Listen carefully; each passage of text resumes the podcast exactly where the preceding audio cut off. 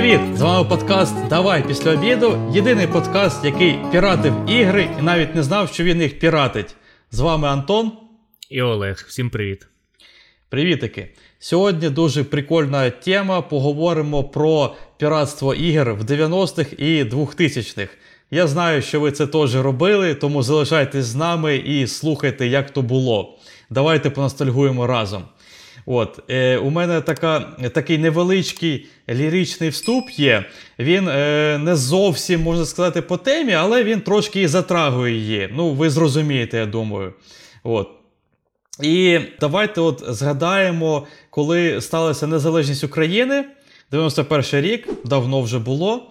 От, і тоді почали в країні потроху з'являтися українське телебачення. На УТ1 це, здається, єдина передача для молоді – це вибрики. Музика. А тепер усе інакше, просто навпаки.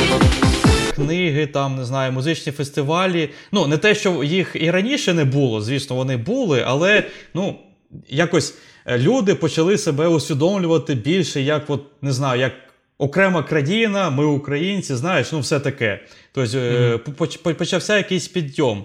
От. Але з іграми була зовсім інша ситуація. І тоді, в принципі, на українську ніхто нічого не перекладав. І тому, можна так сказати, що неважливо, з якої частини України ви були, ви все одно грали російською. Просто інших ігор не було, в принципі. Ну, взагалі. Тобто, неважливо там, звідки ви, які у вас думки, які у вас ідеї. Ви, якщо ви геймер, ви будете грати російською, без варіантів. Ну, або англійською. Але, ну, я, звісно, розумію, що могли б бути такі діти-вундеркінди, які там грали англійською, все класно, словничком або що. Але я все одно ставлю ставку на те, що більшість дітей грали все-таки російською, зрозумілою мовою, тому що ти йдеш в ігри не для того, щоб страждати і з словничком сидіти, да? Все-таки отримувати якісь, знаєш, емоції одразу. Типа, ну, ти йдеш грати в гру. Ну, ти згоден? Ну, так, да, а не вчити уроки. Да, тобто, да, ти тільки що вчив англійську, зробив домашку, а тобі тут ще треба якусь ще одну домашку поверх робити. Ніхто це не робив.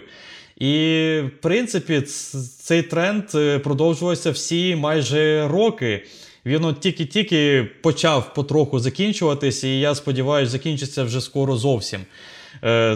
Тому що на сьогоднішній день у Стімі всього 271 гра, у якої є український переклад.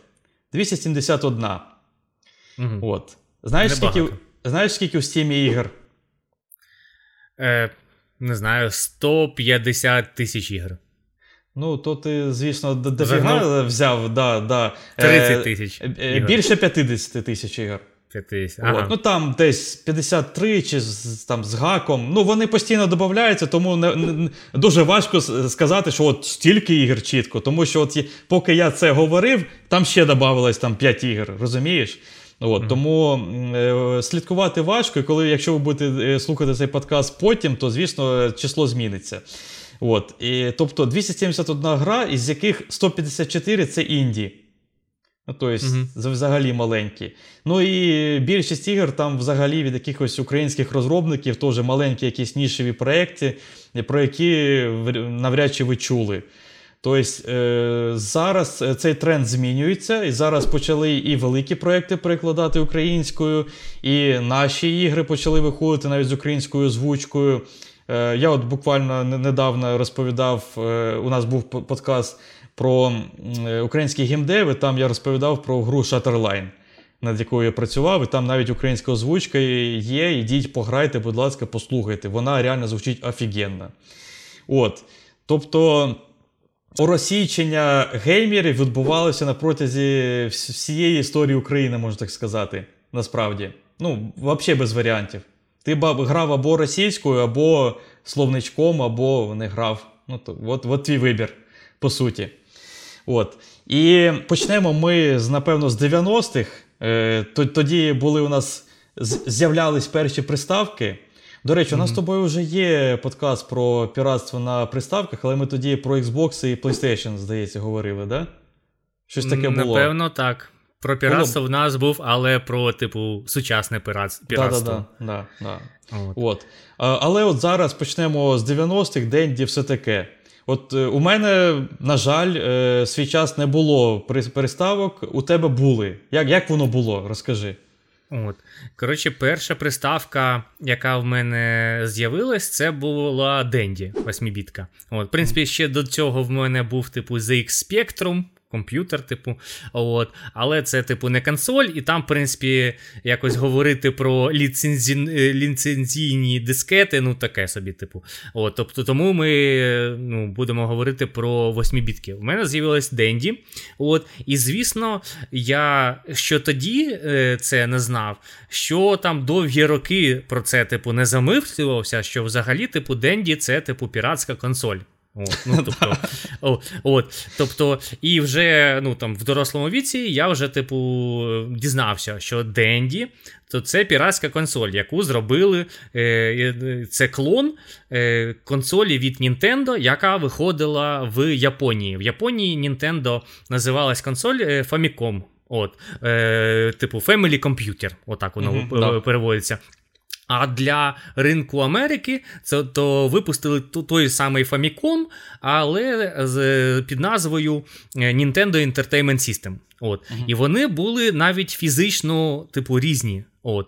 І так як ці пірати робили клон з японської версії, тому і наша сама Денді, вона виглядала, ну, вона по-різному могла виглядати, от, але та, яка в мене була, то вона прям, типу, як клон Фамікома, але з іншими кольорами і зі слониками, все таке. Хоча це Денді, це як різновидність піратської восьмібітки, тобто ще були назви Сюбер, якісь ще інші, але так в більшості це типу Денді, Сюбер, хоча і Денді вона теж була дуже різною. Ну, тобто кожен пірат, ну, компанія китайська чи тайванська, по-різному це типу випускали. А Сюбер то на 16-бітка? Сюбер він був... Ні, Сюбер це 8-бітка, наскільки я пам'ятаю, типу. От, ну, а 16, то це вже, типу, Сєгі випускали. І там, в принципі, піратських 16-біток я, типу, не пам'ятаю. Можу помилятись, в мене 16-бітки не було, от я за своє дитинство, за 8-бітки, типу, розказую. І тоді ми не замислювали, що це, типу, може бути піратське чи щось таке. Навіть тоді це було для нас дуже, типу, ну, дорого. От, ми прям випрашували у батьків ці гроші на приставки. От, і якщо не піратство... Да. Сорі, переб'ю. Розумієш, чому ми не замислювалися? Тому що воно виглядало як продукт. Ти купляєш його в магазині, в коробці, ти ж не просто там, знаєш, з-под прилавки десь, коротше, там, в пакеті тобі завірно там щось. Нормально, з логотипом, з усім, з інструкцією. Ну, це ж продукт. Я офіційно купляю. Яке піратство? Про що ви? Ми не знали такого. Так. І якби не піратство, то ми б взагалі цих ігор би не побачили. Тобто, тому що Україна і взагалі СНГ в 90-х, то, ну, не було можливості у людей купляти за ті гроші, які в Америці та в Японії купляли ігри. Типу, знаєш, картриджі по там 30, 40, 50, 60 доларів за картридж. Ну, тобто, сама консоль стоїла, ну, коротше, за картридж з грою це дуже, типу, багато на той час було. Ну, зараз люди вже звикли якось до цін ігри, що за це треба платити, але раніше, ну, якщо дешевше, то і все те саме, то, типу, краще. От. Хоча, в принципі, не те, щоб воно було краще, якщо отак от лоб-лоб порівнювати. Якщо взяти то піратство, в ньому є, типу, і плюси, і мінуси. От. Плюси, звісно, без піратства ми би не пограли в ті ігри, які ми тоді грали. Там, типу, Маріо, там, Черепашки Ніндзя, Чорний Плащ, Чіп і Дейл, оце все, типу. Мені от, реально дуже, сорі, знову перебуваю, але дуже важко уявити світ, от якби ми це не дізналися. Прикинь, не було б піратства, і ми такі, типу, виростаємо, і, ну, нікого, взагалі в країні нічого не було, ніяких там приставок, І там в якісь, не знаю, 25 років ми такі, в світі існують ігри? Що? Ігри? Що таке ігри? То подожди, можна грати отак от, типу, якісь екранчики, там щось нажимати кнопочки? Вау, нічого собі. Можна грати не тільки в себе в дворі, типу, з хлопцями, іншими дітлахами. Тобто, піратство тоді це, типу, для нас було, типу, добро. Тобто, для нас це були ігри, нам не важливо було, хто в кого там скопіював, де це все знаходиться, а нам головне, типу, було ігри. Ну, так як це, типу, клон приставки, то він був більш такий, типу, простий. Тобто там в нас не було нормальних, типу, мануалів до ігор. Знаєш, от комплектація картриджів, які виходили на Nintendo, то вони були там, типу, з буклетами, брошурами, якісь мануалами, все таки. Більш картами того, були, так. От, якимись картами, все таке. От, а в нас були картриджі, до яких пояснень жодних немає. А там навіть на картриджі могло бути і безліч інших ігор, і ці ігри могли бути навіть не оригінальними, а просто там одного персонажа замінили на іншого персонажа з іншої гри. Тобто це, в принципі, і плюс піратства був, тому що вони робили свої ігри якісь додаткові. І, в принципі, плюс піратства в тому, що було Nintendo Entertainment System і Famicom. Тобто одна приставка, але для інших регіонів, і вони навіть фізично не були сумісні одна з одним. От. Тобто і фізично, і типу цифрово, тобто по-іншому там типу були картриджі зроблені. От. А пірати могли брати кращі ігри і з однієї консолі, і з іншої консолі. І комбінувати тобто, якось ще. От. Ну, вони там могли комбінувати, я маю на увазі, що ми отримали прям максимально якісні ігри, і пірати були замотивовані випускати, копіювати на картриджі от найкращі ігри, які є, щоб продавати свої піратські консолі. Це бізнес був, звісно, вони продавали. Тобто вони дивилися, що в світі от взагалі, типу, бестселер, типу якийсь блокбастер, його випускали. Тому можна сказати, що ми от грали в найкращі восьмібітні ігри. У вершки, які, на той час... вершки ігрової індустрії. При тому, що восьмібітка в нас з'явилася десь, типу, всередині 90-х, от десь там, типу, 95-й, 6-й, 7-й рік, от десь так воно, типу, почало у людей з'являтись, ну, от в моєму регіоні. От, хоча в цей час вже в світі були 16-бітні консолі. Тобто до нас воно прийшло, коли вже воно там, типу, закінчилось на Заході. На Заході. І тому в нас повна бібліотека спочатку було найтоповіших, типу, ігор. Ну, от. І, звісно, ми могли, типу, грати в ігри з однієї консолі, іншої консолі. Тобто, ну, піратські, звісно. От. Але чого ми, ну, типу, чого в нас не було? От. То, що я сказав, типу, підтримка. Типу, у вигляді всяких там, типу, додаткових мануалів до гри. От. А це ж воно, ну, типу, поглибшує твій досвід самої гри. Якщо зараз ти щось про гру можеш дізнатися, якісь гайди, мануали з інтернету, то тоді це ти міг дізнатися тільки у друзів, може в якихось журналах щось, типу, друкувалось, чи щось таке, типу. От. Це, типу, такий, типу, мінус. От. Ще навіть є такий прикол, от, що на ринку Америці, якщо ти десь застряв в грі, то була телефонна лінія підтримки Nintendo. І ти туди вона дзвонив. Була платна, до речі. Вона була платна. А, от, звісно, якщо б такий продукт, як телефонна підтримка була б в Україні, ну, їх би не користувалось, тому що це було б, типу, дорого. От. Але все одно, що була така можливість, коли ти застряг в якійсь грі, подзвонити, і тобі підкажуть, що далі в грі робити, як це пройти. От, тобто спеціально обучені оператори були, які допомагали тобі грати. Ну, знаєш, це зараз от якось, ну, от максимально дивно виглядає, але тоді це максимально дивно. Я думаю, навіть тоді це виглядало дивно. Прикинь, якісь там мужики працюють такі в усаті, не знаю, 45 років такі, у них там сім'ї, все таке, і їм якісь дітлахи дзвонять, типу, а я тут застряв, як тут чіпендейлом пройти оцей рівень, типу, а він такий, от зараз я пограю і тобі розкажу. Такий мужик сидить. От. А, до речі, про ігри, які були на одній платформі, та їх не було на інших платформах. Наприклад, якщо б Європа відносилась до... Ну, в принципі, Європи продавалися 8-бітки, але вони були по стандарту, американського. Тобто, ігр японських там не було. А от танчики... гра, то це насправді був ексклюзив для японського ринку. От, якщо б, ми б не пограли в танчики, якщо б купляли. Якщо було б все офіційно. Да, якщо було все офіційно, тому що це ексклюзив на Famicom. От. Був.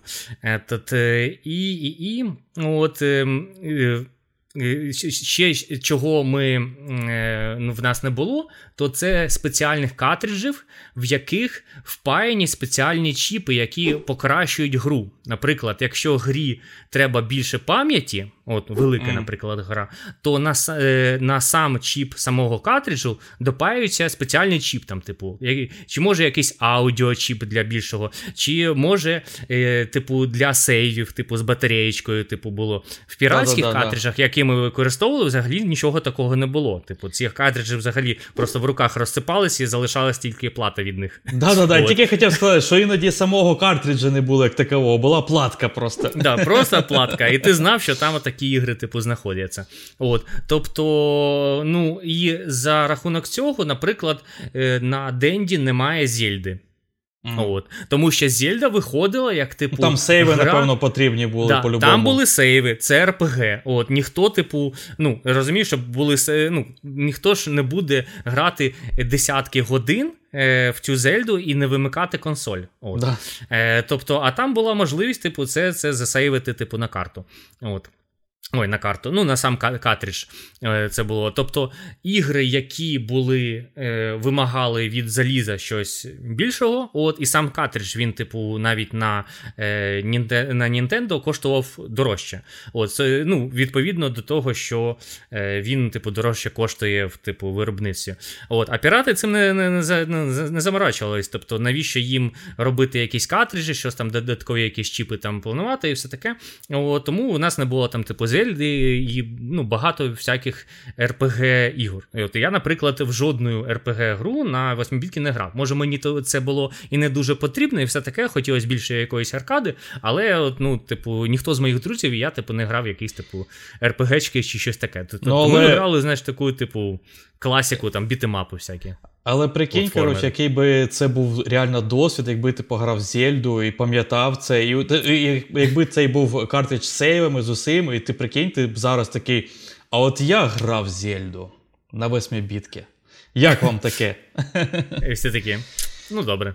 Да. Так що через те, що піратство було, через це були обмежені в таких штуках. Але це взагалі, все одно, на той час для нас було максимальне добро, що хоч так ми можемо грати. І взагалі, це якась дитяча мрія була отримати якусь консоль, а потім ще й картриджі ходити по 2 гривні міняти чи міняти зі своїм друзями, один у одного збирались, там грали, все таке. Коротше, можна сказати, що ми дуже вдячні, насправді, піратам за наше дитинство. У мене, як я сказав, консолей не було, але я грав, звісно, у друзів, у знайомих, і я радів на рівні з ними, коли у них з'являлись нові картриджі. Я розумію цей сенс. Тому що, там у мене новий картридж, біжимо до тебе додому грати, біжимо. І вони теж там, хтось мінявся з кимось, і нові ігри, і я все це грав у інших людей, і це було просто неймовірно. Дякуємо піратам. Як би це, не знаю, дивно не звучало, да? Але тим не менше. Ось так я став піратом, коли в мене з'явились Денді. І ти навіть того не знав, як я, знаєш, підводки підвів. Так, я навіть того не знав, але це було, супер. Це було прекрасно. І такі, знаєш, сльози. Потім потроху у людей почали з'являтися компи з першими CD-приводами, у кого були звичайні CD-приводи, у когось навіть були вже пішущі CD-приводи. От у тебе був пішущий в першому компі? В першому компі, мені здається, у мене просто CD. Звичайний, так? Звичайний. Ну, це, типу, кінець 99-го року, тоді ще, типу, рвішек не було. От я не пам'ятаю, коли рвішки з'явилися, але тим не менш, да, ну, скоріш за все, всі починали з звичайних CD-приводів. Да, там на 52-й швидкості воно от, оберталось, ну там на кожному було написано 52. Що таке 52, типу? Круто більше, чи не круто? То тобі скажуть, що там були різні швидкості, типу. У мене просто трошки раніше, здається, з'явився комп, чим у тебе, і у мене був взагалі на 8X швидкість. І реально, і прикол в тому, що диски реально підтримувались на різних швидкістях, і ті диски, які мали читатись з 52X, у мене не читались навіть. Я там мав уже оновлювати потім CD-привід пізніше. Прикинь? Навіть таке було. От. І тоді, звісно, почали з'являтися у нас різні прокати CD-дисків. І я дуже вдячний тому, що у нас у місті був радіоринок. Не знаю, це було, напевно, одне з найкращих місць в дитинстві. Ми туди ходили з друзями, іноді просто так. Тобто у нас не було мети там щось купити, щось... От, ми просто ходили і отак от просто перебирали диски, знаєш. Дивились, там, брали, читали, там, обложку дивились, такі, оп. Це була своя по-своєму гра. Ти не ходив на радіоринок? Я багато ходив на радіоринок і пам'ятаю це, що великий прилавок стоїть. Куча там, дисків. Типу, сотні, от декілька сотень, може там 300 дисків, коротше. Вони по категоріям, типу, розкладені, знаєш, якісь там, типу, простенькі, новинки там ліцензійні, навіть більше того, типу, ну, це умовно були ліцензійні, воно так називалось, хоча насправді це була там, типу, Акела чи щось таке, Фаргус, там, типу, от, мені, та даю, здавалося, що типу це Фаргус, це ліцензія, а все інше там не. Хоча насправді Фаргус не те, щоб ліцензією були взагалі. Та ніхто тоді ліцензії взагалі не було. Розумієш, в чому прикол? Що тут така ж сама паралель, як з картриджами. Ти дивився на диск, він виглядає, ну, обложка нормальна, логотип того Фаргуса, ота риба, пам'ятаєш, золота. Да. От, дивишся ззаді, там опис, системні вимоги, там все. Така голограма якась там, типу. Да, знаєш, скріншоти там, і ти такий відкриваєш диск, а диск, на диску напечатана прям гра, розумієш? Він не просто болванка там, вербатим якась. От, нормально все. Для нас це була ліцензія. Я через там уже... Декілька років уже потім там, чи хтось розказав, чи десь там я дізнався, я вже потім почав розуміти, що це насправді не ліцензія, а от ліцензійні диски почали теж потроху тоді з'являтися, і вони коштували набагато дорожче. Тобто там в рази дорожче, розумієш? От. І тоді не 12 гривень. Не 12 гривень. От. І тоді вже, знаєш, почали закрадуватись такі мислі, так, подожди, цей стоїть 12, а цей, не знаю, там, в 10-20 разів більше. Одна і та сама гра. Як це може бути? От, ну, тоді ми вже почали розуміти, але коли твої перші рази були, походи в ці прокати ігор або на радіоринок, хто, до речі, ходив у своєму дитинстві на радіоринок, з вас підписка, ну, ви розумієте це все. От, і наші емоції.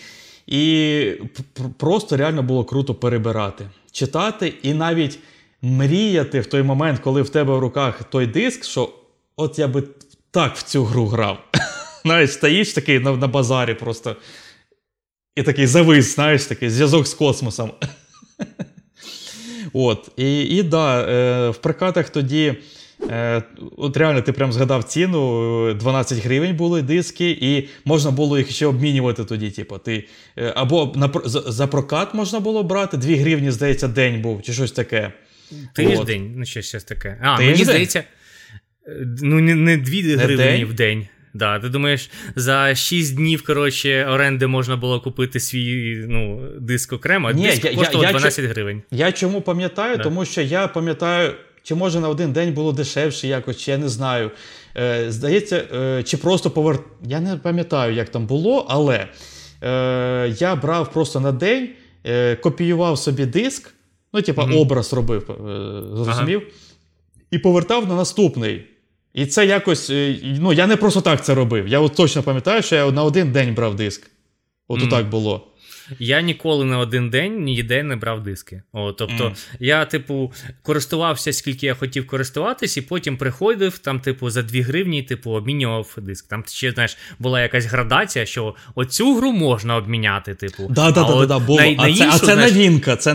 Да, а новинку неможливо, типу, обміняти. Але можна обміняти з додатковою, типу, доплатою. Ну, коротше, прям ціла система, що там, як, тобто, умовні були категорії дисків. Да, там заморочки були капець. Причому, да, от якщо новинка, вона ще в пакетики була, пам'ятаєш, пакетики такі були. От вона вже 18 гривень. Все, от, або 21, там взагалі якась супер новинка, там супер популярна гра. От, майже в 2 рази більше, знаєш, типу, і ти такий, ого, 21 гривня, уф. Я це не потягну.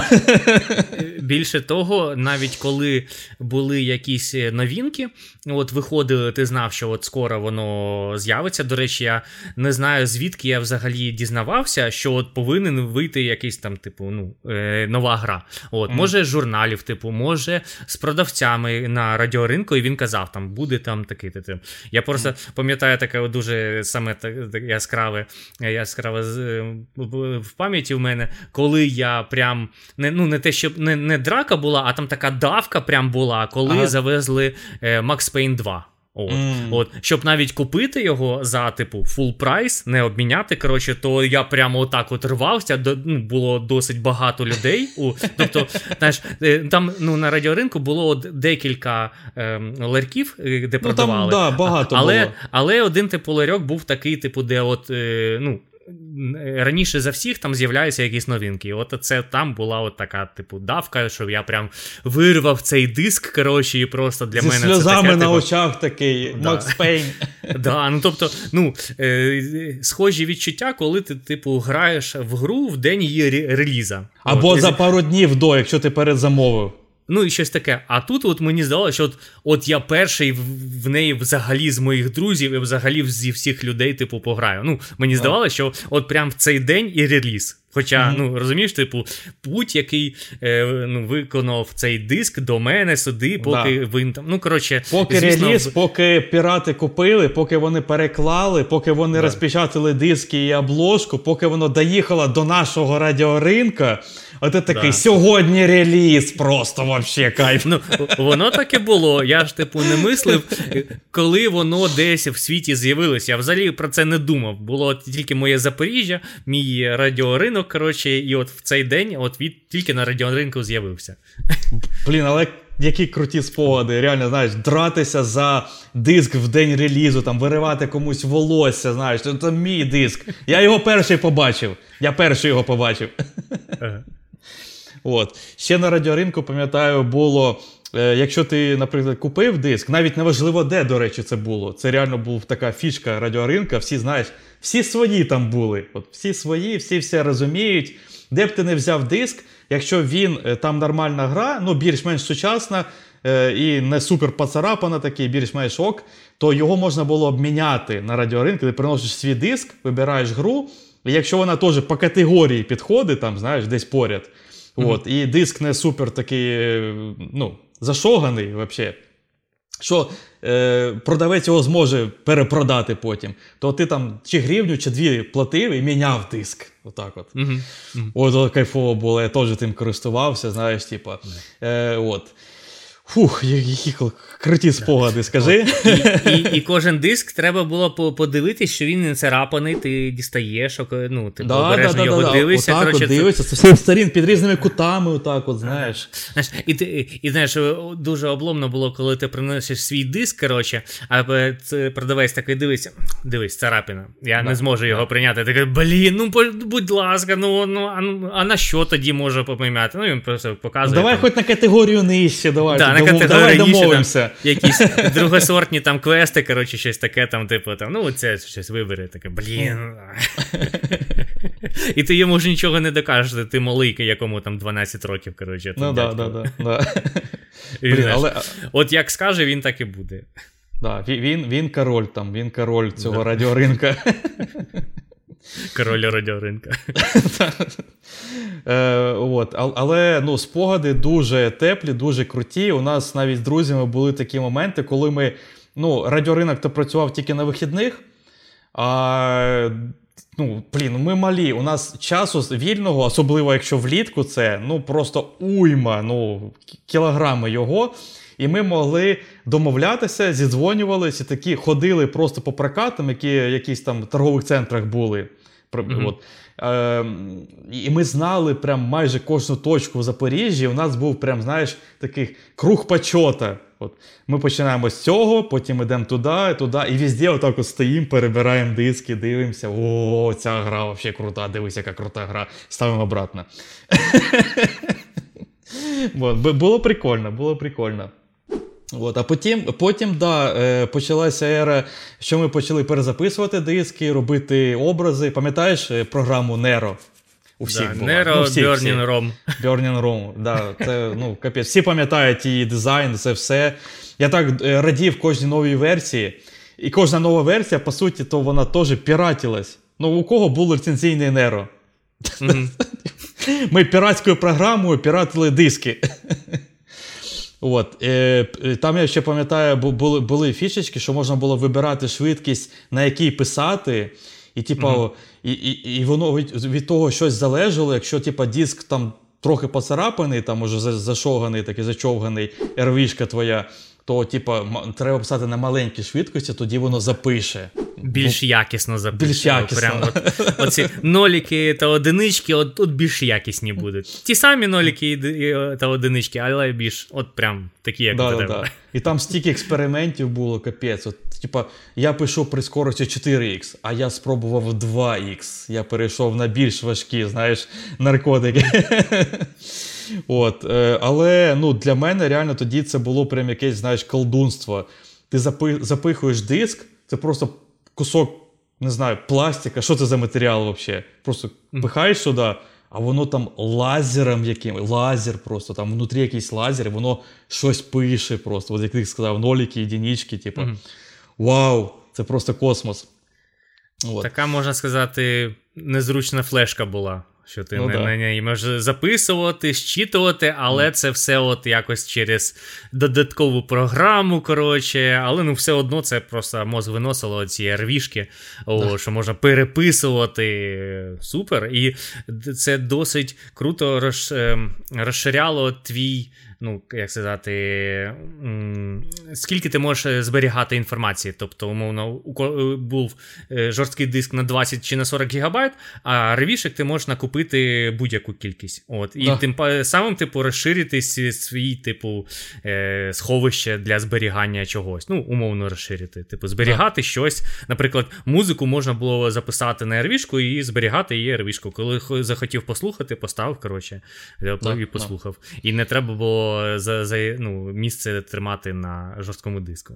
У мене болванок було просто дофігіще. Я не знаю, чи батьки викинули їх вже чи ні, але у мене, що такі великі башні були, ти поняв, такі пластикові такі контейнери.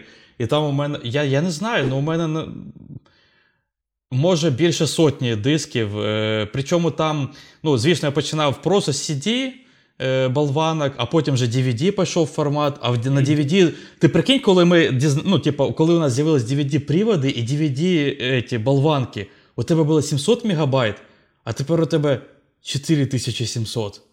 І ти такий, чого? Я запишу все просто, всі ігри вообще в світі я запишу на болванки. І у мене завжди буде доступ до всіх ігор, прикинь? Я буду ілюструвати. У мене була така ідея тоді, я просто запишу все.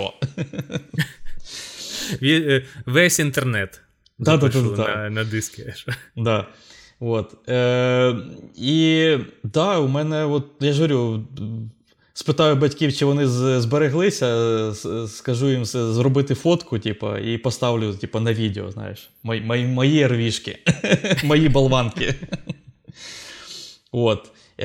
І потім почали вінти збільшуватись у нас потроху, і ми навіть уже, ну, іноді на болванки писали, а іноді, принаймні у мене так було, я робив образи дисків і вже зберігав прямо на вінті. Ну, тому що це швидше їх, знаєш, дістати з вінта, чим іти шукати конкретну болванку з цієї всієї балди, розумієш, з цієї башні.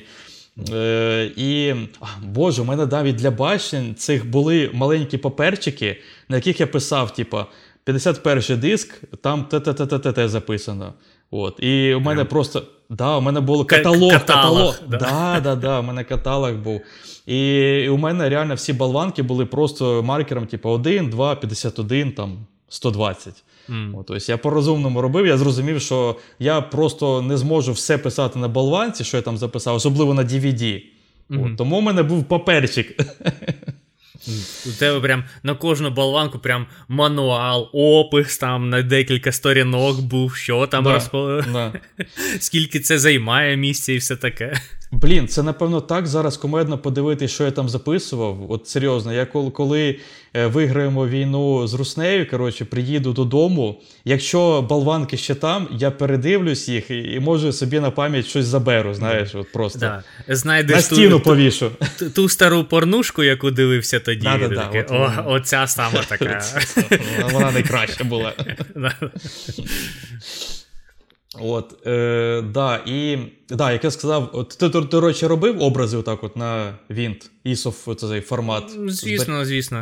Зберігав щось. От, тим паче деякі ігри ти не міг запустити без диска, і тоді треба було робити образ, який ти загружаєш, коротше, і таким чином вона обманює саму гру, що нібито диск, він в дисководі знаходиться, в віртуальному дисководі, і тільки тоді гра могла запускатись. Тому от треба було зберігати ці типу ісошки на винті, щоб грати в цю гру. Тим паче, що тим більше, що гра, вона просто зчитувала типу ліцензію, вона з диска вже нічого не встановлювала там, типу, час гри. От просто ліцензію, тобто воно і на диску стільки займало, і на жорсткому диску стільки гра займала. А от така штука. Воно навіть не ліцензія, а просто якийсь один конкретний файлик шукало на диску, типу, якщо він там є, він там не закодований, нічого, це просто чи текстовий файл, чи якась фігня, типу, якщо він є, все.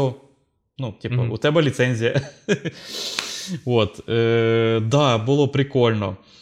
Потім ми потроху почали ходити друг за другом з вінтами, обмотували їх в рушники, щоб вони не побились там, не знаєш, бо там вже диски, ми боялись внутрі, у вінті. Переписували так інформацію потроху. Уже, знаєш, великими масивами переписували. Сітки почали з'являтися. От у тебе, у мене була сітка. Я думаю, реально, у кого була інтернет-сітка, от, локалка називалась, да? Швиденько лайк і напишіть комент, як вам була ваша локалка, чи пам'ятаєте ви оці сітіпойки, чи були вони у вас. У тебе по-любому були. Звісно, от мені здається, що не тільки в Запоріжжі, а вже по всій Україні, десь 2003, 2004, 2005 рік, оце, типу, розквіт там, цих локалок було. Ну, і, звісно, розквіт нелегального контенту, яких ти можеш завантажити по цій локалці. Тим паче, що самі провайдери, цих локалок, то вони тримали прям сервери.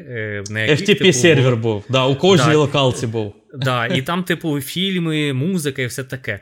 Потім з часом воно, типу, перестали це робити, і я тоді не розумів, чому вони перестали це робити. А ти розумієш, що, зараз би за таке, легко можна було б,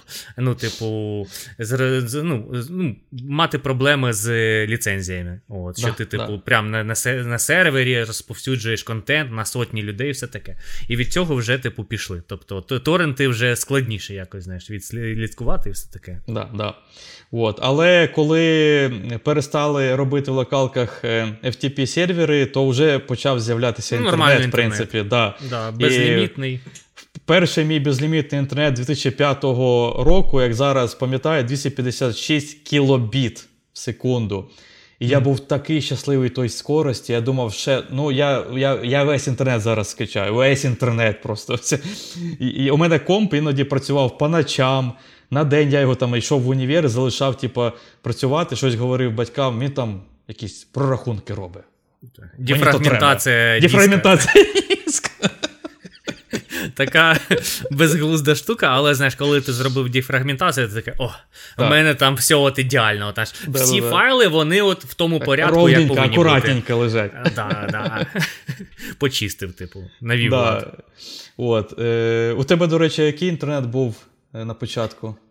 Самий перший інтернет, це був модем, і в мене була дуже погана телефонна лінія, і мій інтернет видавав в кращому випадку 18 кілобіт, а в звичайному випадку 14 кілобіт. От я в нього, знаєш, тобто 52 кілобіти, які були намальовані на самому модемі, я в житті не бачив. Ну, так, типу. І дуже заздрів людям, в яких, знаєш, під'єднується, і от знизу справа біля годинника на Вінді, от прям написано там, типу, 50, типу, 6 кілобіт. Нічого за швидко. Да, в мене прям, типу, зовнішній цей модем був дорогий, а мій друг купив самий дешевий за 50 гривень PCI-ний на радіоринку десь. От, і в нього, типу, в 3 рази більше видає. І ще й з калбеком. А в мене калбека не було. Телефонна лінія не дозволяла це зробити. Тобто в мене досить повільний та дорогий інтернет був на модемі. Ні, ну я мав на увазі все-таки типу, безлімітний, бо модем і у мене був, і наскільки я пам'ятаю, у мене теж 52 ніколи не видавало. У мене було швидше, ніж у тебе, але десь в районі по-різному бувало, напевно, від, не знаю, від чого залежало, від дня, від погоди.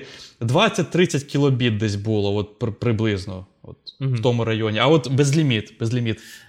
Безліміт одразу в мене, типу, з'явився, не пам'ятаю, тобто не 256, а прям вже, типу, мегабіти, там, типу, 10 чи 20 мегабіт, собі. Тобто досить великий. А до того в мене був такий самий інтернет, але платив я за кожен мегабайт, тобто там, я знаю, там 0,01 копійка, щось таке, ну, я не пам'ятаю точно ціни, але пам'ятаю, що інтернет був по мегабайтний, тобто в сітки там навіть був окремий клієнт, ти запускаєш його, вмикаєш інтернет, користуєшся, потім вимикаєш інтернет.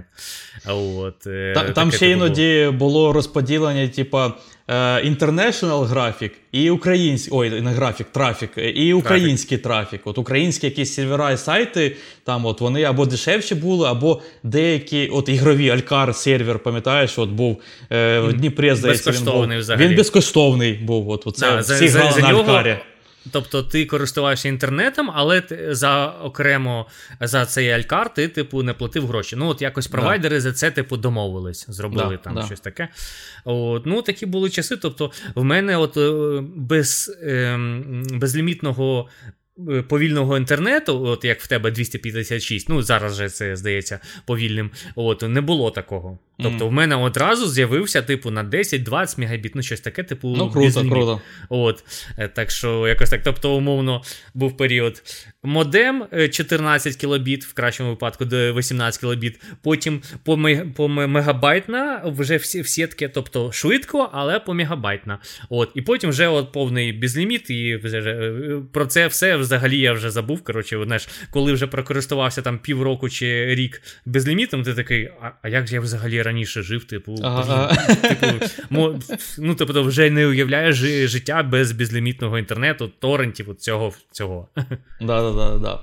От, до речі, про торренти я не одразу дізнався, що вони існують, і не одразу на них пригнув. Я не знаю, чи ти користувався, чи ні, у мене була програма Емуль.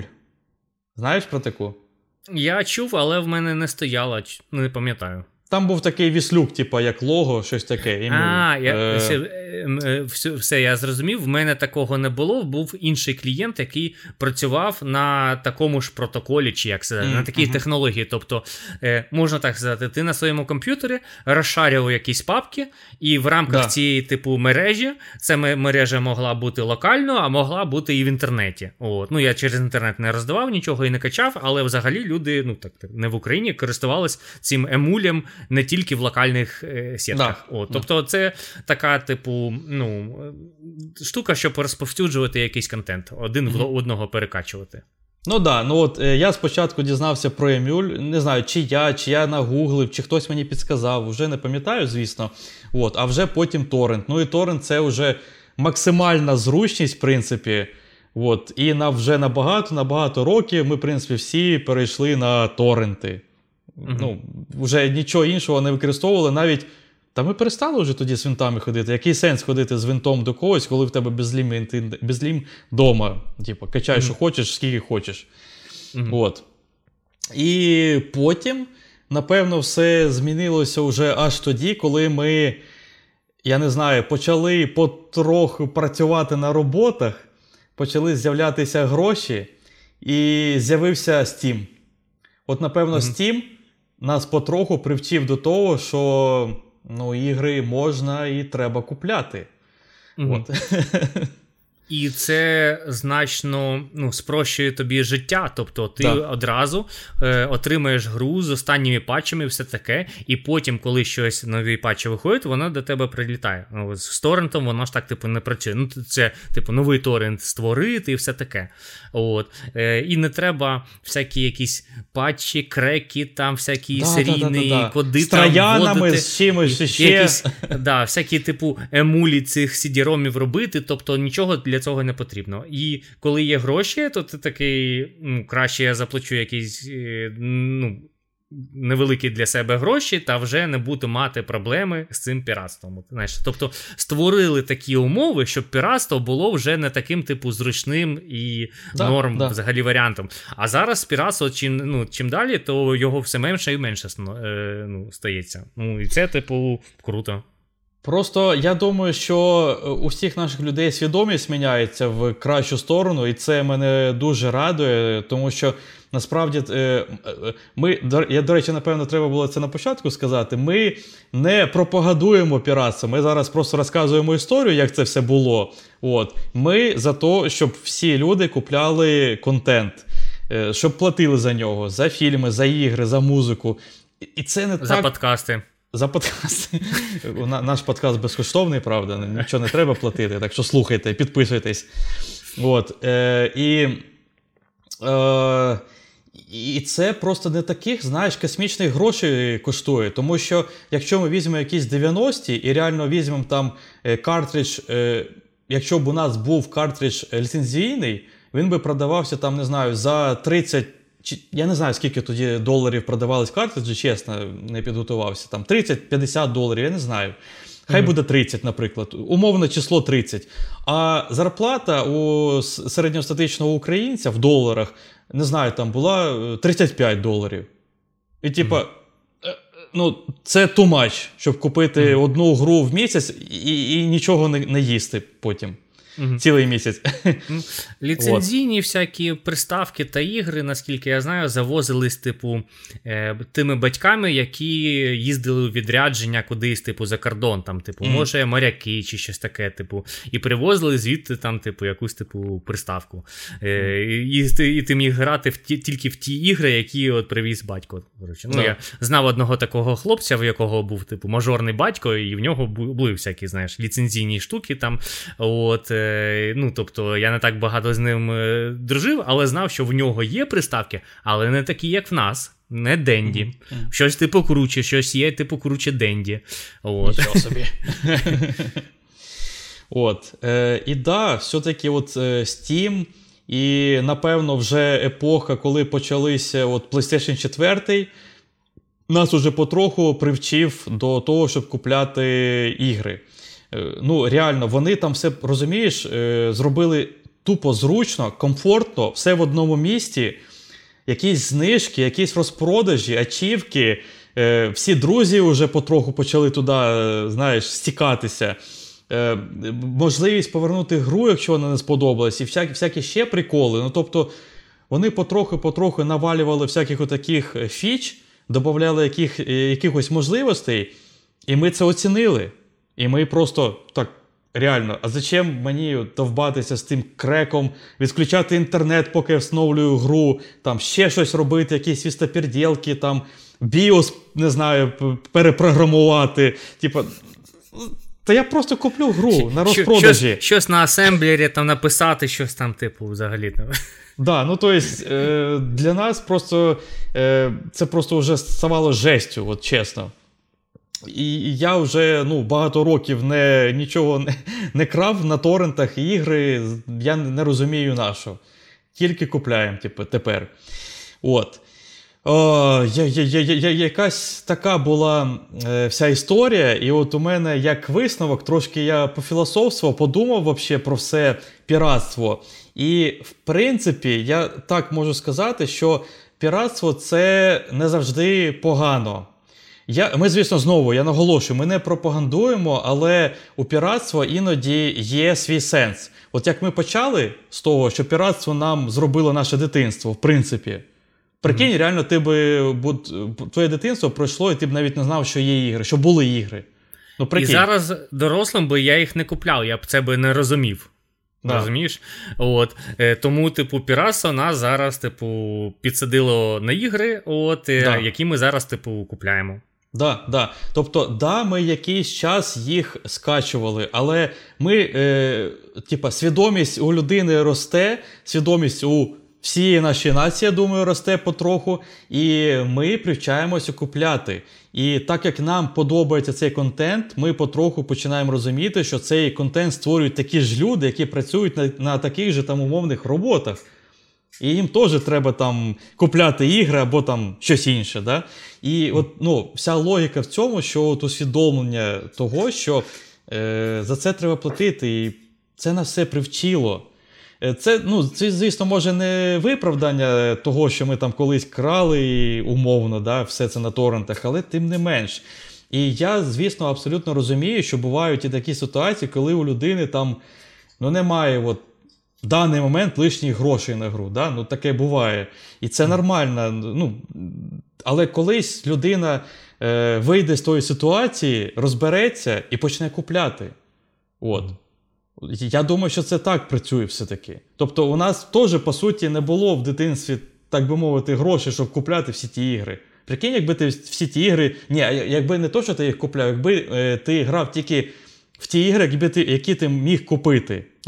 Реально, ліцензії. Ти би за все дитинство пограв би у 5 ігор, знаєш, все. Да, тобто одну гру на рік тобі батьки дарують. От, і та нормальна чи не працює, чи тобі не подобається, чи ще щось. Все. Да.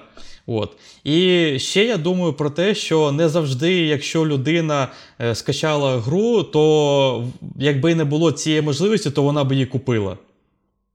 Це так не працює просто. У людей є логіка іноді, що я спробую, можливо, я зараз отак спірачу, але, наприклад, наступну частину цієї гри, яка мені дуже сподобалась, я все-таки куплю і підтримую розробників.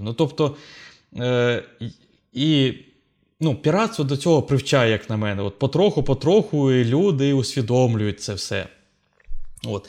Ще який прикол в піратстві, конкретно уже зараз, навіть, я не кажу про 90-ті, ми прийшли від початку до кінця, що зараз піратство дає нам змогу пограти в якісь старі ігри.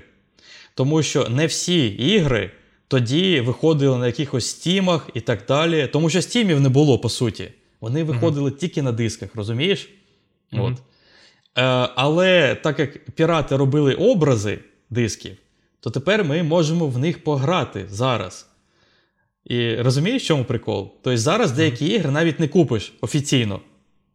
Ти не зможеш заплатити просто. Ти ніяк не зможеш. То це, напевно, вже і не вважається крадіжка, я не знаю. А деякі ігри, я поки готувався, дізнався, це для мене було трохи шоком, знімають з продажі, тому що закінчились якісь ліцензії. Наприклад, Need for Speed.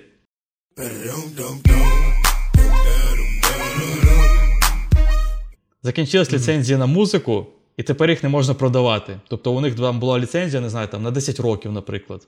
Розумієш? Договір. От. Я не дуже цей прикол розумію, якщо чесно, з музикою конкретно, тому що що думають про це видавники цієї музики, що ми будемо заходити в цю гру просто щоб послухати, типа, на халяву їх музику, ну, типа, ну... Такий, я слухаю вашу музику нелегально.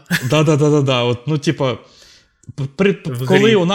Коли у нас вже є всі ці Spotify, ну, теж, які коштують копійки, я не знаю, кого нема хоч одного якогось на ваш вибір музичного сервісу, ну, це дивно, чесно. В 2023-му це вже дивно, напевно. У кожного є якась підписка на один, принаймні, музичний сервіс, і ви слухаєте все в онлайні. Ну, ти погоджуєшся?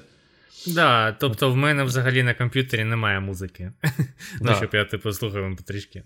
Це ж раніше ми на вінти там всі MP3 там записували, там скачували, все зберігали, а зараз нема сенсу. От, тому ці приколи з музикою мені не зрозумілі. І, наприклад, дуже яскраві представники, чому нам треба піратство зараз, це GTA і Warcraft 3. От. Тому що коли вийшли ці нові оновлення цих ігор, вони замінили старі ігри на цих сервісах продажу, ну, в своїх там магазинах. Розумієш? Ну, там у Rockstar і в Battle.net. І тобто, ти в стару версію не зможеш пограти. Не зможеш пограти. Ти не можеш її фізично вже купити от зараз. А ми знаємо, що GTA, цей ремастер, ну, він вийшов дуже гівняним, тобто в нього грати, себе не любити. І його вже, ну, напевно, і неможливо ніяк уже змінити, покращити, там нічого вже не допоможе, знаєш. Тому, наприклад, якщо я колись на пенсії захочу пограти в GTA San Andreas, ну, я реально скачаю його з торрента і буду грати в ту версію. Розумієш? От. Тобто... І такий, дивишся на екрані, потрачено написано. Потрачено. Клас. Оця та версія, яку я хотів. Углепластик. Да, тобто, ну, тобто в деяких моментах, навіть зараз, піратство допомагає доторкнутися до чогось прекрасного із минулого. Ось так можу я зробити висновок. Якось так. Про піратство. От. Коротше, люди, не піратьте, все купляйте, і тоді, може, більше української мови буде з'являтися в іграх. Тобто, якщо ми будемо регіоном там, де багато людей купляють то, ігри, то і під цей регіон будуть локалізації. Ну, типу, ці локалізації є, там, типу, іспанською, французькою, от, типу, китайською та іншими мовами. Якщо у нас буде великий ринок України, то під нас будуть окремо робити, типу, локалізацію. Це круто. Да. Це буде мати сенс. І якщо ви не знали, це воно так і працює. Тобто розробники дивляться статистику, аналітику і такі, так, ну, в Україні нашу гру купили, не знаю, там, 45 разів. Ну, напевно, немає сенсу робити українську мову для 45 людей. Ну, я умовно драматизую про 45, ну, але ви зрозуміли сенс. Тобто, купляйте, підтримуйте розробників. Є тисячі всяких знижок і розпродажів на PlayStation Store, на Steam, це просто мека розпродажів. Ну, Геб Ньювелл нас привчив до цього. Знаєш, як хамічки, ми такі, розпродаж, треба купити ігри, в які я ніколи не буду потім грати. Я хотів сказати, теж про це подумав. Бібліотека, сотні ігр, в що грати? Ні в чого грати. Треба купити просто ще ігор. От тоді точно знайдеш. От тоді будеш... Є таке. Ой, от. Є в тебе ще щось додати? Ні. Напишіть, будь ласка, чи піратите ви зараз. От мені цікаво, і який контент. От. Да. Тому що, типу, є музика, є фільми, є ігри, чи скачуєте ви ігри безкоштовно. Мені просто здається, що простіше заплатити грошей і не мати ніяких проблем, ніж там, типу, скачувати з торрентів, ще щось таке. От. Ти можеш грати в гру з останніми патчами, ти можеш грати в онлайні, от. Ти гру граєш раніше, ніж пірати, знаєш. Тим паче, що багато великих ігор з денуво, от вони, ну, деякі залишаються місяцями та роками невзломаними. От, да, ну, там, як вийде, от, всі Call of Duty останні невзломані, пожалуйста. От, наприклад, от, так що, чи ждати багато років і грати в щось якийсь непотріб, чи вже зараз купити та не мати ніяких проблем. Та мати цю гру, можна так сказати, типу, назавжди. Ти її можеш завжди перекачати і все таке. Більш за те, я скажу, що зараз, по-перше, я добавлю до тебе, що оці всі там, наприклад, музичні сервіси, там Spotify, все таке, ну воно ж, ну воно коштує, ну не так дорого, ну не всі гроші світу, ну, ну там, не знаю, в районі 100 гривень, скільки там, 120, 150, ну, та ви на каву більше витрачаєте, чесно, або, не знаю, на метро. Ну, рілі, це зараз вже копійчані трати, я думаю, я вірю в це. Так от, до підписок, якщо підемо, то вже офіційно з'явився Game Pass, поки що тільки на компах, але вже скоро, здається, точно цього року, з'явиться на Xbox'ах. А на PlayStation є свої підписки. І з цими підписками ви отримаєте огроменну бібліотеку ігор. Тобто ви можете взяти просто одну підписку і грати все підряд. І вам вистачить, я думаю, ну, більшості людей невибагливих вистачить на весь рік ігор. По-любому. Там є і старі якісь ігри, там поностальгувати, і нові виходять ігри, і одразу додається бібліотеку, як от в геймпасі, наприклад. Ну, тобто, не користуватися цим в 2023-му максимально дивно для мене. Це вже не вартує того, щоб витрачати свій час, енергію і нерви на оті якісь креки, якісь там... Що там зараз роблять, я не знаю. Фу, дико. Давно нічого з торрентів не качав і не встановлював. Я теж. Тим паче в мене MacBook, які тут ігри. Ні, на MacBook теж є торренти ігри, в принципі. Ну, є якісь, але ну таке. Да. От, добренько, я думаю, ми все по полочкам розклали. На сьогодні, я думаю, все. Будемо прощатися. Достатньо на сьогодні і піратство. Да. Цих. От. Да. Тому ще раз наголошуємо, ми не підтримуємо піратство. В деяких випадках піратство було в минулому добре. Зараз є добре в деяких окремих випадках. Наголошую. Коли ви не можете дістати якусь гру ніяким легальним способом, а хочете в неї пограти, ну, напевно, це єдиний зараз спосіб. От, на жаль. Так розробники вирішили, що вони не хочуть продавати свою гру. Тому у нас немає іншого виходу, як піратити. От. Але в усіх інших випадках у вас має потроху міняти свідомість, або вже, я сподіваюся, що вже змінена свідомість і ви купляєте ігри. Тому підтримуйте розробників, купляйте ігри, обов'язково підтримуйте їх, підписуйтесь на різні сервіси, вони офігенні, максимально раджу ці всі підписки, ігрові, не тільки ігрові, все воно працює. От. Залишайтесь з нами. Залишайте свої коменти, яка ваша історія вашого піратства. Чи піратите ви зараз, що піратите, як, де. От просто цікаво, все буде почитати і поностальгувати разом з вами. Всім пока. Пока.